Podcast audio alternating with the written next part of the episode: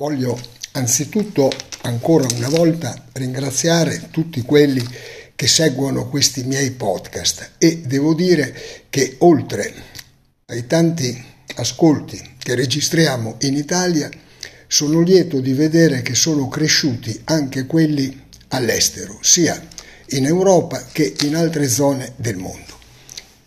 Di che cosa voglio parlare oggi? Voglio parlare del viaggio intrapreso dal Premier Meloni sia in India che in altri paesi, ma in particolare in India, dove ha incontrato un leader Modi che, come avviene per lei in Italia, gode di un'ampia maggioranza parlamentare e ha superato alcune difficoltà del passato e aperto delle prospettive per il futuro. Quali erano state queste enormi difficoltà del passato che avevano di fatto inciso profondamente sui rapporti bilaterali?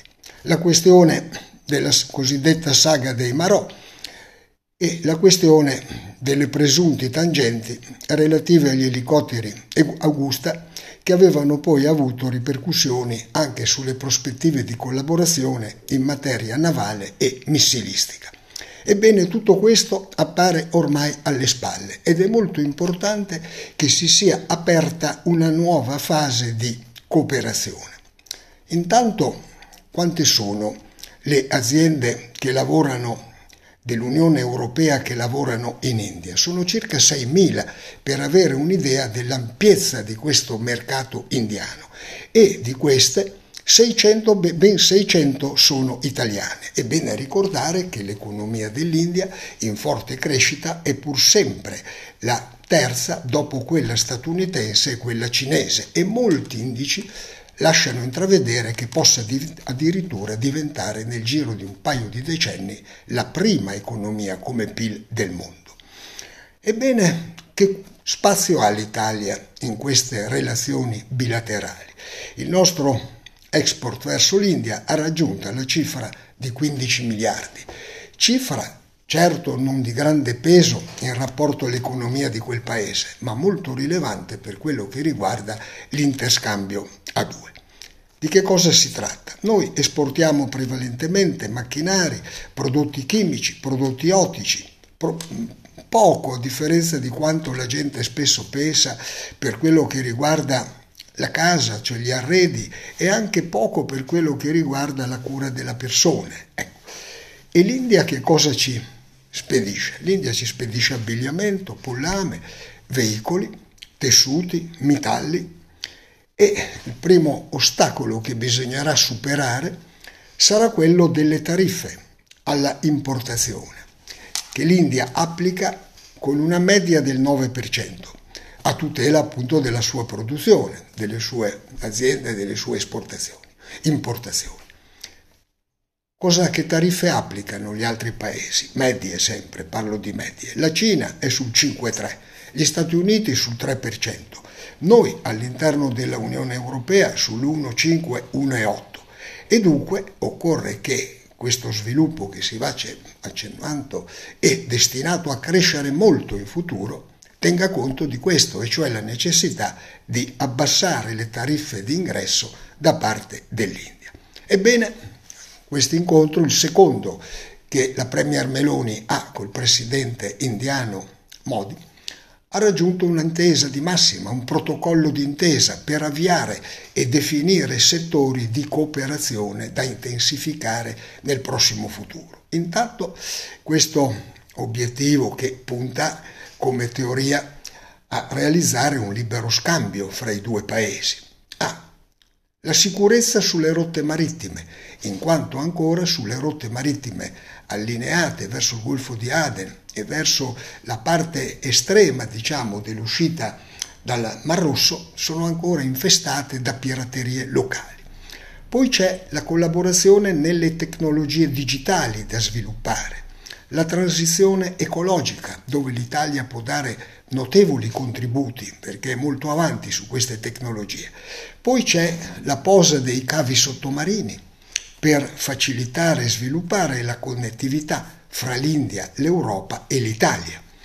Poi c'è il problema delicato e nuovo della cooperazione nel campo della cyber security. E poi ci sono già in atto e da sviluppare collaborazioni nel settore navali e nel settore anche dell'aumento della presenza delle piccole e medie aziende.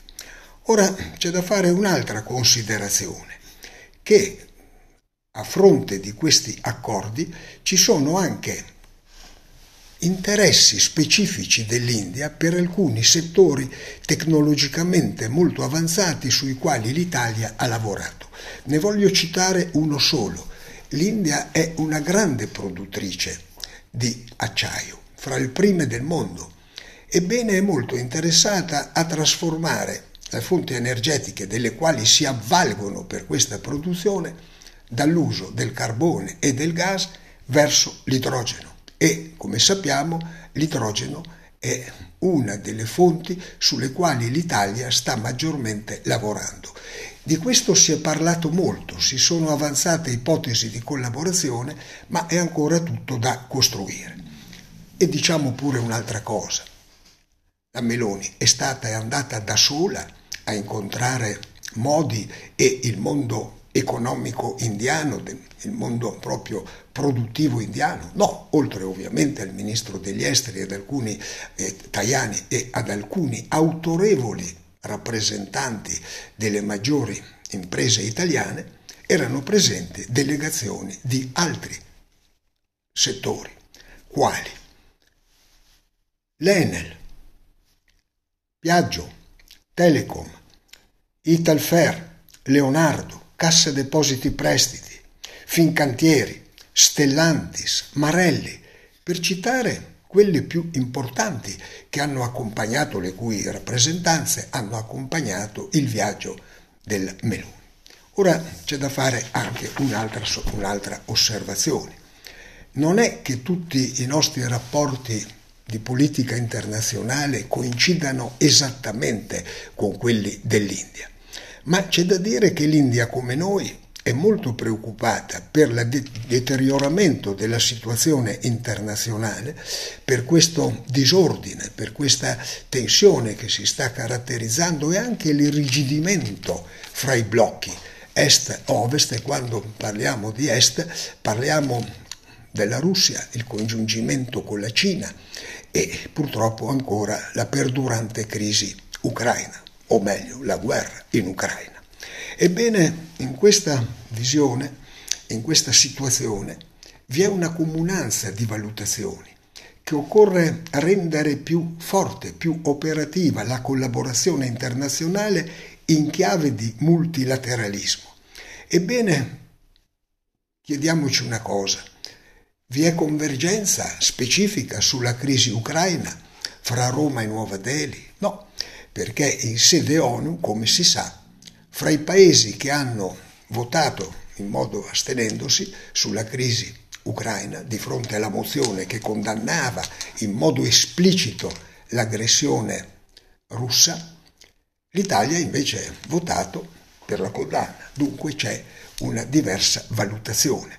Ma ambedue, però pur valutando diversamente i motivi della reazione russa alla politica dell'Occidente e dell'Ucraina, ambedue però si sono espresse in modo chiaro per l'individuazione e una soluzione che portasse al centro l'emergenza umanitaria di questa guerra e dunque mettesse in primo luogo nella ricerca di soluzioni il dramma che sta vivendo il popolo ucraino e il dramma non solo del popolo ucraino, ma anche il dramma dei combattenti ormai si parla di centinaia di migliaia fra morti e feriti e molti di questi feriti, come sappiamo, non solo sono destinati a decedere in un periodo successivo, ma come dopo tutte le guerre anche a mantenere delle invalidità permanenti.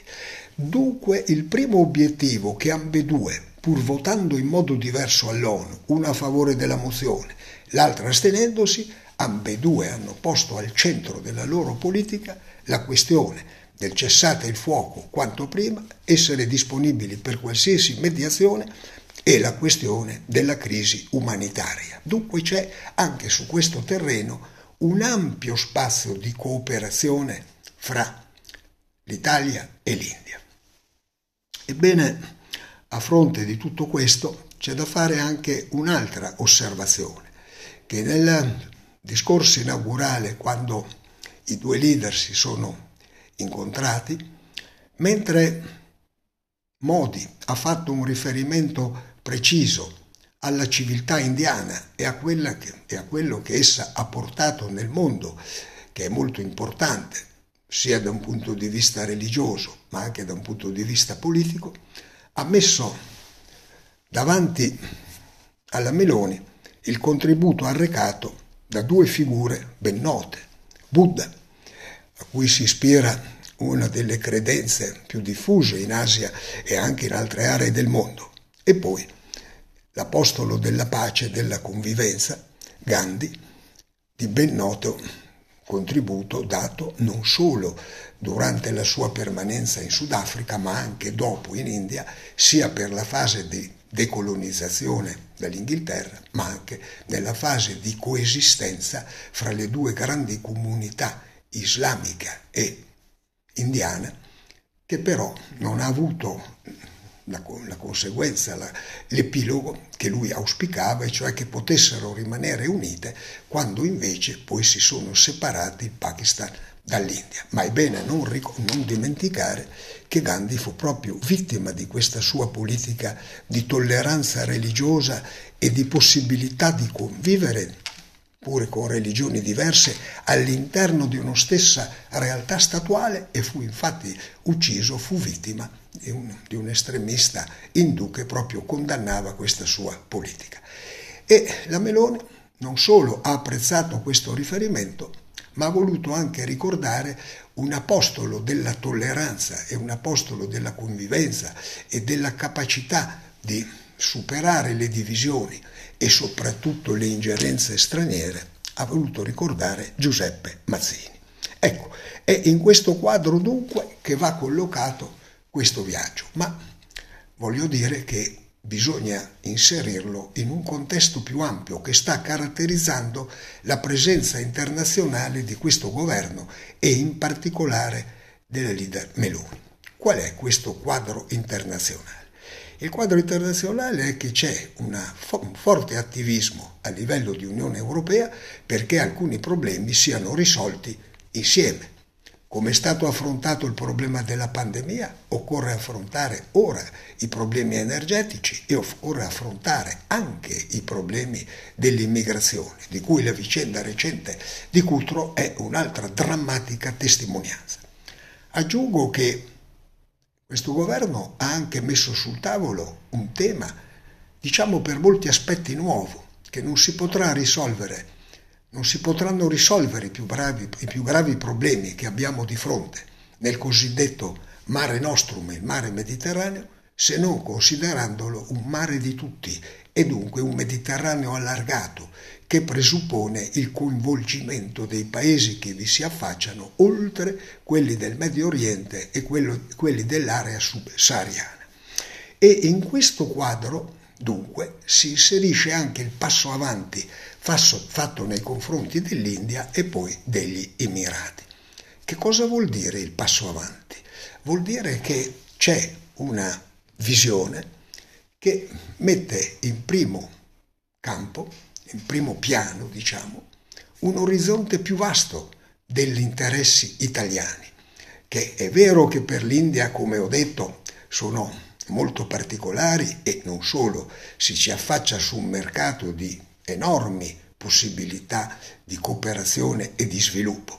Fra l'altro teniamo presente che sarà anche dovuto al fatto che se voi osservate le due bandiere, quella cioè italiana e quella indiana, portano gli stessi colori, il verde, il bianco e il rosso, anche se sono le due bandiere sistemate in maniera diversa. Da noi le bande colorate sono verticali, nella bandiera indiana sono invece orizzontali. Ma prescindendo da questa, diciamola pure, casualità di riferimento delle bandiere, resta però un elemento di fondo dell'azione del governo, che nel momento in cui si ci muove verso l'Unione Europea, verso i Balcani, verso il Mediterraneo allargato, verso l'India, verso gli Emirati, emerge una coscienza della possibilità di giocare per l'Italia un ruolo mondiale, e cioè quale? Che noi abbiamo la scienza, abbiamo le tecnologie, abbiamo le aziende, abbiamo le strutture e abbiamo anche le persone capaci di sviluppare una presenza proprio, ho detto, a livello mondiale. E questo non è poco.